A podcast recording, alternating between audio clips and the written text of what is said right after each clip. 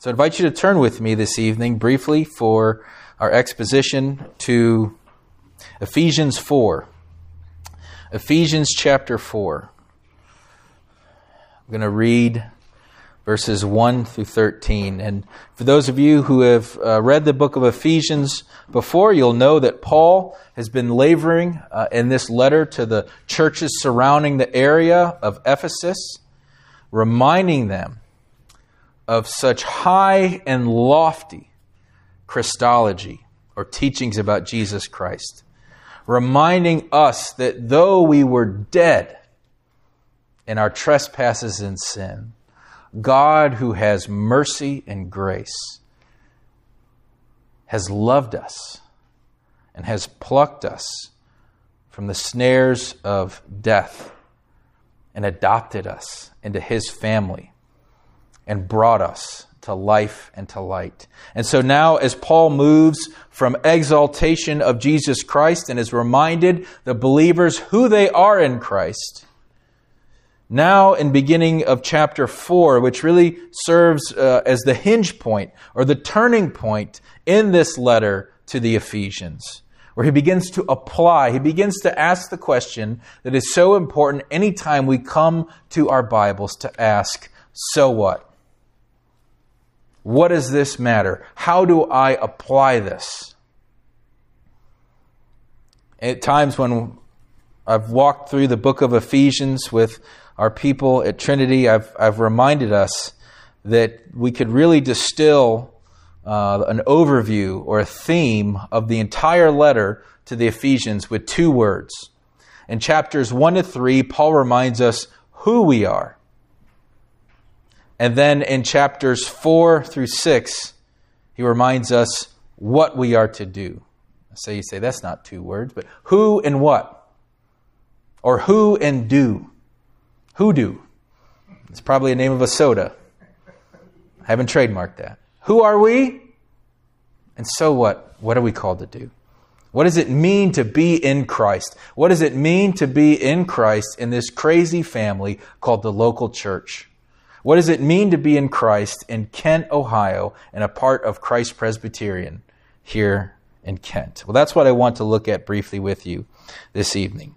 So, here again, the word of the Lord. Paul says, I therefore, a prisoner for the Lord, urge you to walk in a manner worthy of the calling, worthy of the calling to which you have been called, with all humility and gentleness, with patience bearing with one another in love, eager to maintain the unity of the Spirit in the bond of peace.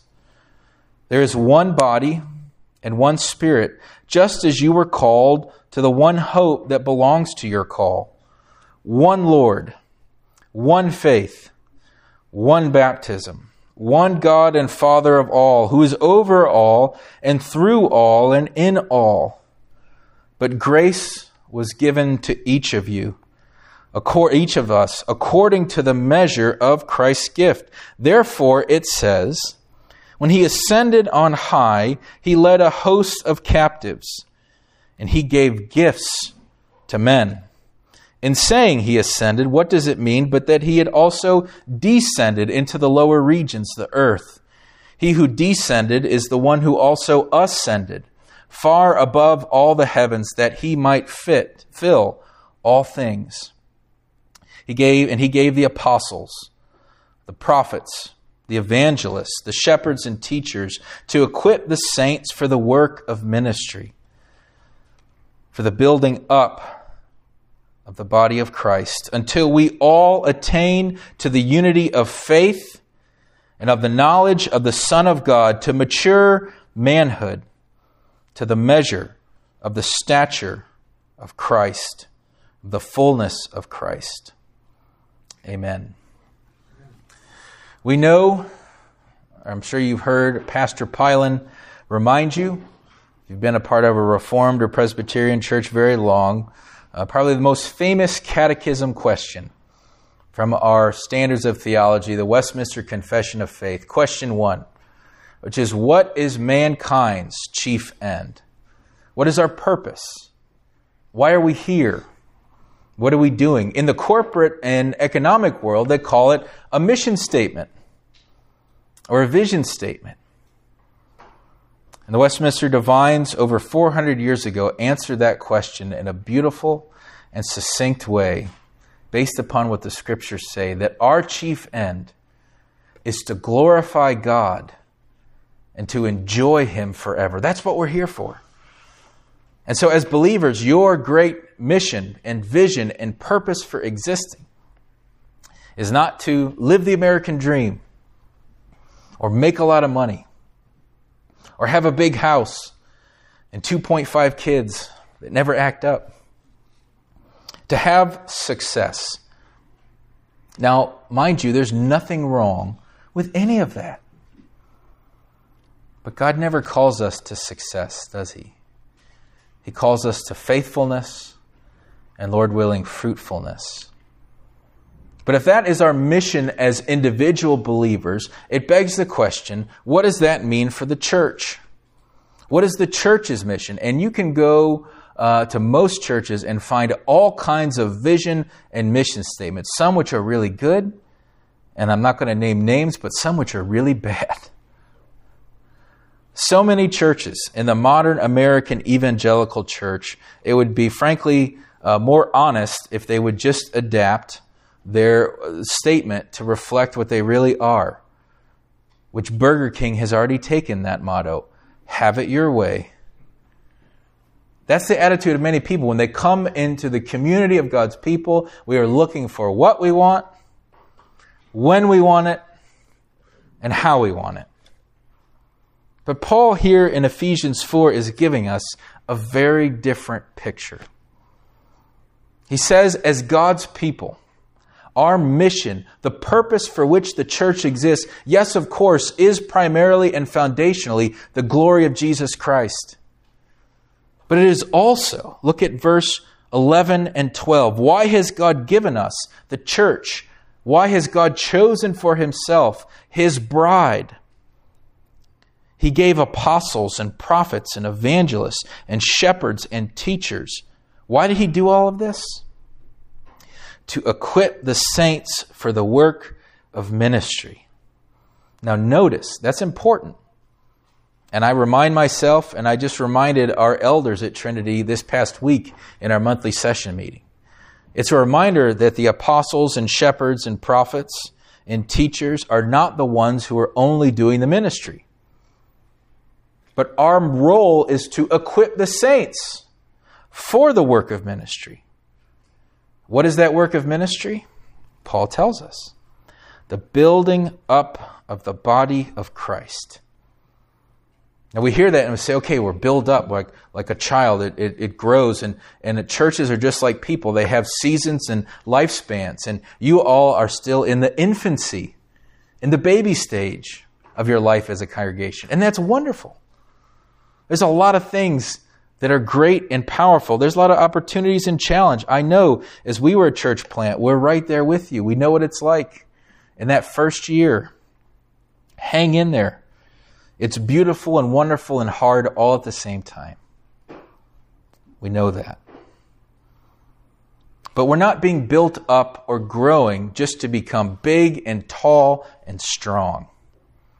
That's the American model of success. Well, if bigger is truly better, and if numbers are the main barometer of spiritual health, then Joel Osteen has the healthiest church in America. And if you know anything about Joel Osteen, he is not the most faithful or healthy pastor in America. We're to go for maturity and faithfulness that leads to fruitfulness, not size or power or status.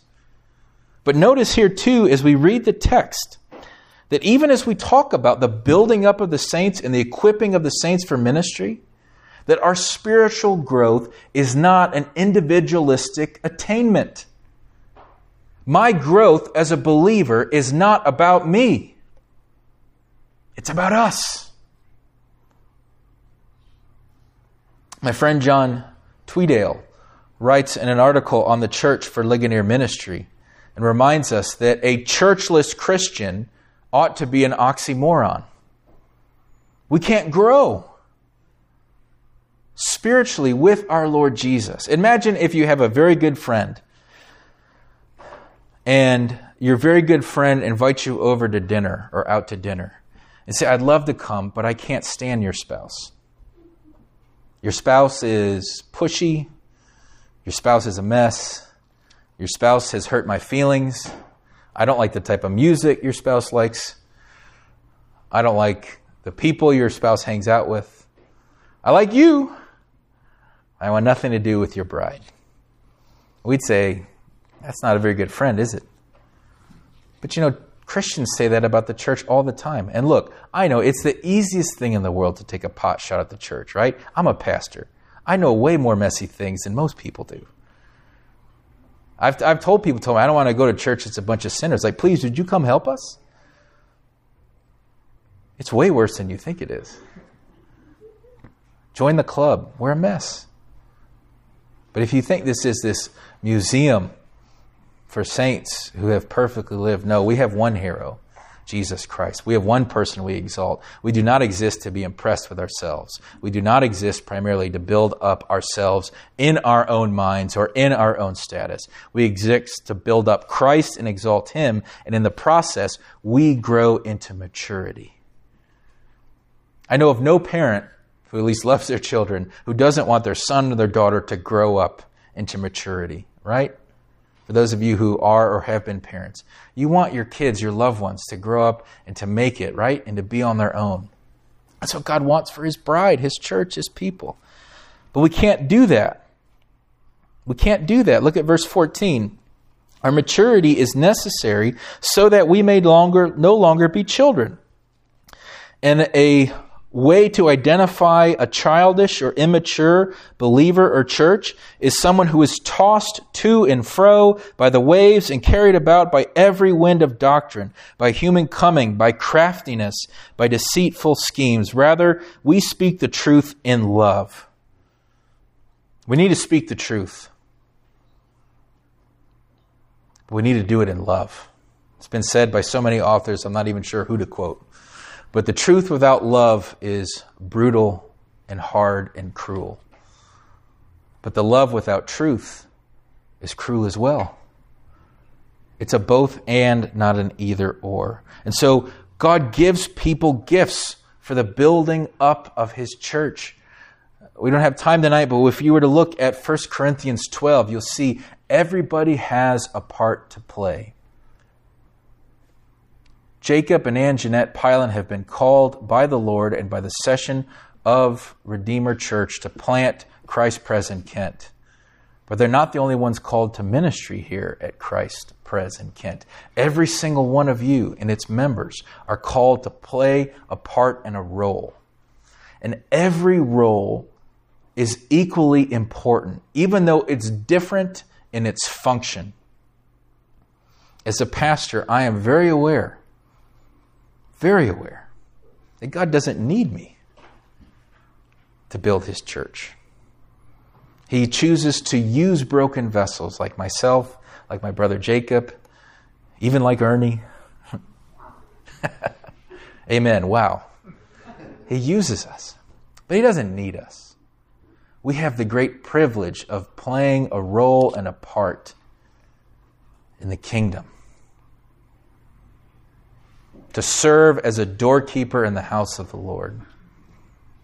You know, as I think about gifts and vocation and roles to play, uh, we were talking with our son Harper a few weeks ago just about different jobs that people do. And I don't know anybody that grows up and says, Mommy and Dad, I can't wait to be a garbage man. But you know what? Think of what would happen in this world if no one were garbage men. How awful would that be? All kinds of things that sometimes we, again, hold up and value and prize as this is what success is. But you know, no matter what you do, whether you eat or drink, whether you clean toilets, whether you preach or pray, whether you hand out bulletins or play music, whatever you do, we do it all to the glory of the Lord, and everybody is necessary. And everybody, this can't be done without you. When I tell people, we missed you last Sunday, I'm not trying to do a guilt trip. I'm not the attendance police. But there's something about when you're not here There's something that I miss out on. As Paul writes, what can, the, what can the eye say to the hand, I have no need of you? They can't say that. I don't know anybody that says, yeah, you can cut off my toes or take away my knees, no big deal, I'll be fine. No. Our whole body is necessary. We need all our parts to function well and as we're ought to, right? As we've been designed to. So too, as God's people, given various gifts, we're to use those gifts. Not everyone's called to be a preacher. Not everyone's called to be a leader. That's good and okay. But everyone's called to something. And if you're wondering, what am I called to? Ask yourself that question. What has God gifted me to do? And if you're not sure what God has gifted you to do, ask the people who those people who know you the best. Seek counsel from your elders and your pastor. Find ways in which you can plug in and be utilized for this great mission of the church to advance the ministry and the maturity of God's people. Jacob can't do it alone. See, he won't say that, but I, I, I, get to go back to North Canton after this, so I can say it. And if I offend you, I love you, but sorry. Can't do it alone. This is the ministry and life of the church is all hands on deck. But I want to go back to the beginning of the passage. Verse 1, when Paul says in Ephesians 4, I therefore, a prisoner for the Lord. What a great what a great moniker to identify himself. Who are you? Oh, I'm a prisoner for the Lord. He doesn't say, well, I'm uh, possibly the greatest missionary the world has ever seen, or I'm the author of 13 of the 27 books of the New Testament, or I'm the former Saul of Tarsus who was a Hebrew of Hebrews, born on the eight, or born under the law, circumcised on the eighth day of the tribe of Benjamin. As to the law, a Pharisee, as to his zeal, nobody was more zealous than me. How does he look at himself? How does he view himself? How do we view ourselves? He sees himself, who he literally was at many times, a prisoner in bondage and in change.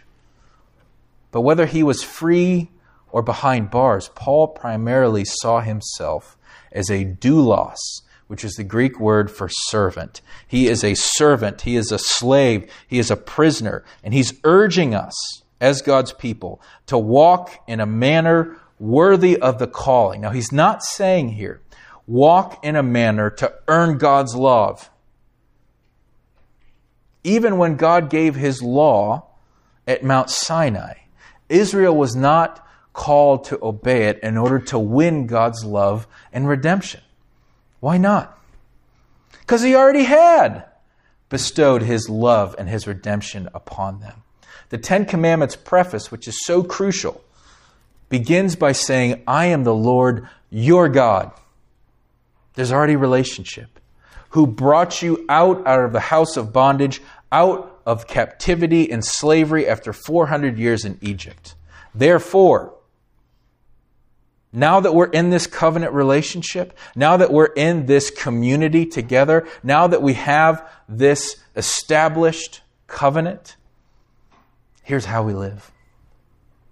What Paul is saying is because of what God has done. That's why he says, therefore. Anytime you read the scriptures and you see a therefore, ask yourself, what's the therefore? Therefore. Again, we don't have time to read through the first three chapters of Ephesians, but Paul is building upon all the themes that he has developed thus far. And he says, So therefore, be who you are, church. Be who you are. 99.9% of all the imperatives or commands in the New Testament are related to that truth. Be who you already are. Walk in a manner worthy of the calling to which you have been called. One of my heroes, R.C. Sproul, says about this text and tells us a great story, one of his favorite stories of Alexander the Great, the great conqueror of the ancient world who, after one battle, there was a young soldier who fled and was a deserter. And after he was captured, he was brought back to Alexander the Great and was uh, kneeling before this great general and commander, begging and pleading for mercy. And Alexander the Great looked at him and says, Young man, what is your name? And the young man looks up at him and says, Alexander. And then Alexander the Great looks at him and says, Change your name or change your conduct. change your name or change your conduct. Be who you are. If you're going to have the name Alexander, you're not living like it. Be who we are. And who are we called in Jesus Christ? Look at this. As I read this in verses 1 to uh, 4, did it remind you of any other place in the New Testament, particularly a letter of Paul? I'll give you a clue. Think of the letter to the Galatians. He says this I urge you to walk in a manner of the worthy of the calling to which you have been called. How do we do that? Or what does that look like? A life of repentance is not just saying we're sorry. Repentance bears fruit. It looks like something. And here's what it looks like all humility and gentleness, with patience bearing with one another in love. If we're going to build each other up to maturity and fullness in Jesus Christ, what is that practically going to look like on a Sunday by Sunday basis? Well, here it is humility and gentleness, patience, bearing with one another in love, eager to maintain the unity of the Spirit in the bond of, of peace. Are you eager for the church to be unified? Or is being a separatist more natural for you? We find something we don't like and then we leave or we separate. Now, there are things we're separating over, don't get me wrong. But what is our attitude? What is the calibration of our minds and our hearts and our perspective? What is the fruit? That word for fruit in the Greek, though it's in the singular, has a plural implication. If you think of a blossoming of a flower, it's not just one little petal, right? It's like with the blossoming of a flower, it's like a, a beautiful symphony of praise, not only to the Creator God who made the blossoming flower, but there's many facets of it. And so it's not just how do we tell if the Spirit is at work in us? Again, not to attain His love but how do we know if we are blossoming? If that tree is bearing fruit? If we're being pruned? Or if we're dead? Therefore, the absence of this fruit.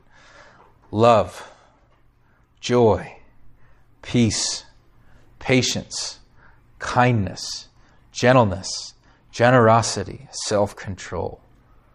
Again, not do this and live, but if we look to our lives, are we growing in these things? Are we growing in maturity? Nobody expects a kindergartner to know calculus, right? I still don't know calculus. I was not a math guy. But as we grow in maturity, as we be who we are, as we recognize the unity of the church, one body, one spirit, one hope, one Lord, one faith, one baptism, that He has given these gifts for the building up of God's people. As we do that, that's going to look like a whole host of things. And it would be inappropriate for me to paint one portrait of what the church ought to be because it's a great and beautiful mosaic. It's going to look like one thing here in Kent, Ohio, which is going to be different than the church in Hong Kong which is going to be different in the church in Cape Town, South Africa. Even it'll be a little different from the church in North Canton, Ohio, or Hudson, Ohio. And that is okay. Because what unites us is one Lord, one faith, one baptism, one God and Father of all. Even amidst the diversity and context of these expressions.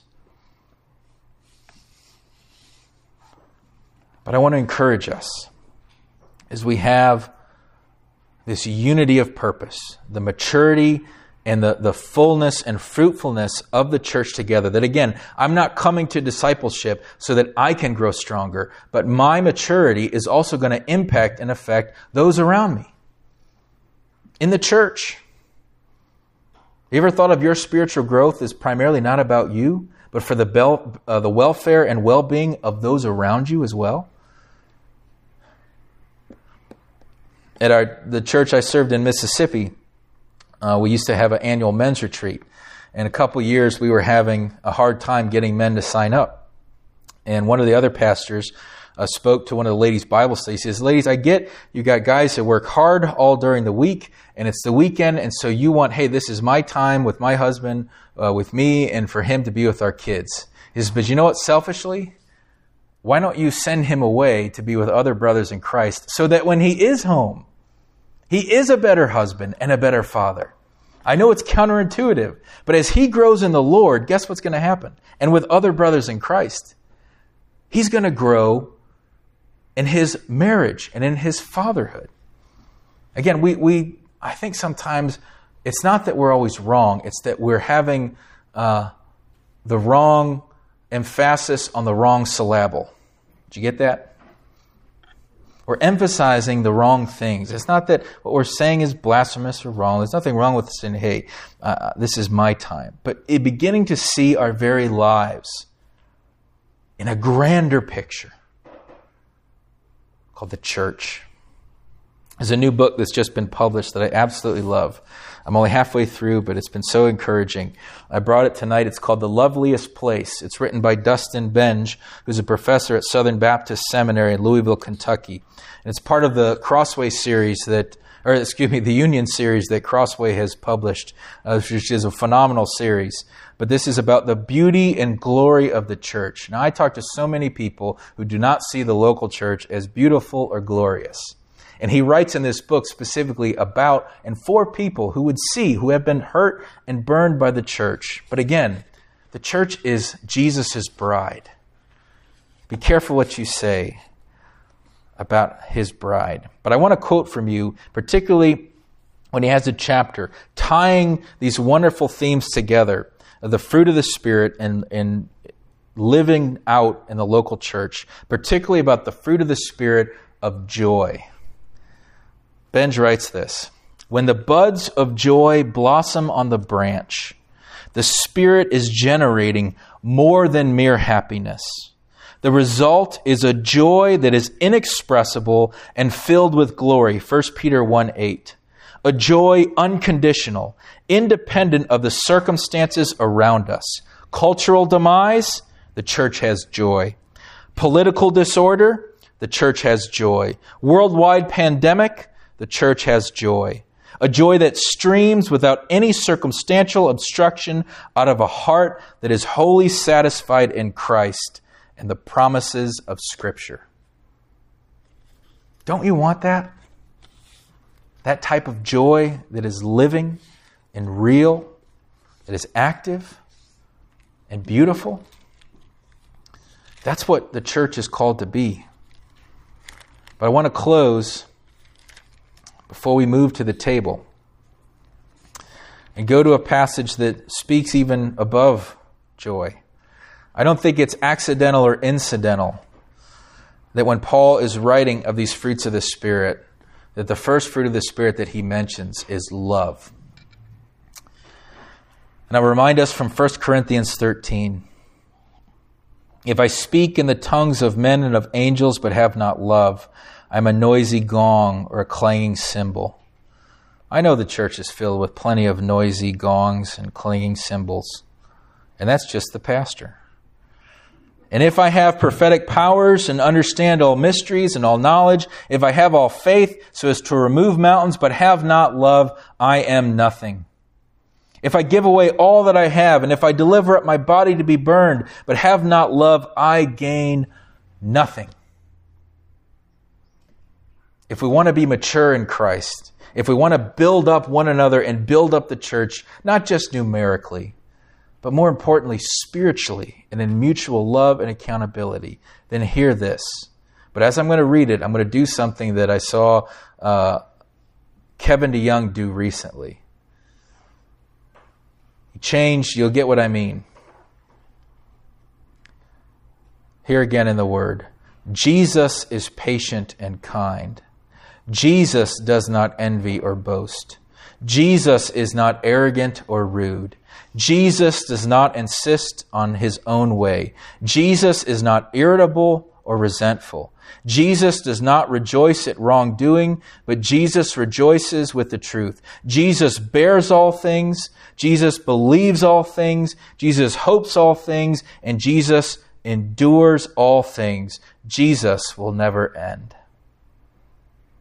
Not some sort of wishy washy, hallmark, whitewashed version of love, but love as we've seen in the person and work of Jesus Christ.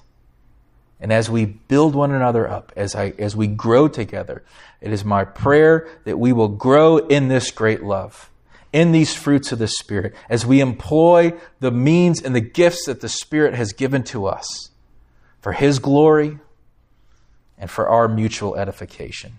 Let's pray.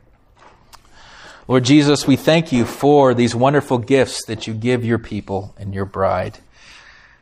We pray that we would not be quick to feast upon the distractions of this world, but instead that we would hunger and thirst for righteousness, that we would feast upon your ordinary means of grace. Lord, I thank you for this dear congregation, Christ Presbyterian. I pray for her pastor, Jacob, his wife Anjanette, and son Elliot, and as they are enjoying time away, I pray that they might be refreshed. So when they return, they are renewed in their calling to equip the saints for the work of ministry. Indeed, show us all, as we prayed earlier, thy kingdom come. Show what part we have to play in bringing that to fruition. Lord, we love you because you have first loved us, and we pray this in your mighty and matchless name. Amen.